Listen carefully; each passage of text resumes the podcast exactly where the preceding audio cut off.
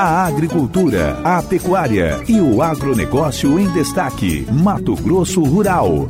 Na primeira etapa da campanha de vacinação contra a febre aftosa, as novilhas devem ser vacinadas também contra a brucelose.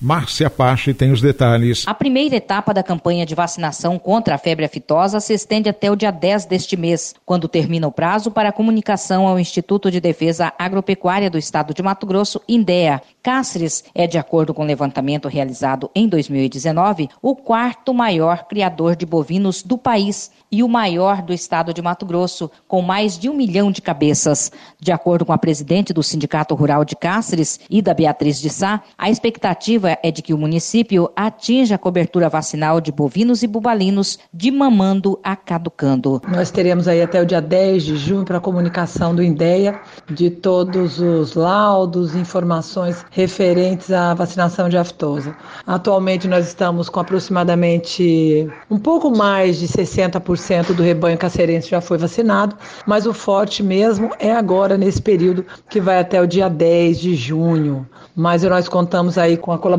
de todos os produtores rurais, porque nós teremos sim 100% da vacinação e esse período agora, esse finalzinho mesmo. As pessoas, algumas já se envolvem também com a vacina de brucelose e já entregam todos os laudos e os respectivos dados para o INDEA. Também devem ser vacinadas contra a brucelose todas as fêmeas bovinas e bubalinas com idade de 3 a 8 meses. Apenas uma dose da vacina imuniza as fêmeas por toda a vida. A brucelose é causada por bactérias do gênero Brucella e pode ser transmitida ao homem. De Cáceres, Márcia Pache para o Mato Grosso Rural. Você está ouvindo Mato Grosso Rural, um programa para o homem do campo.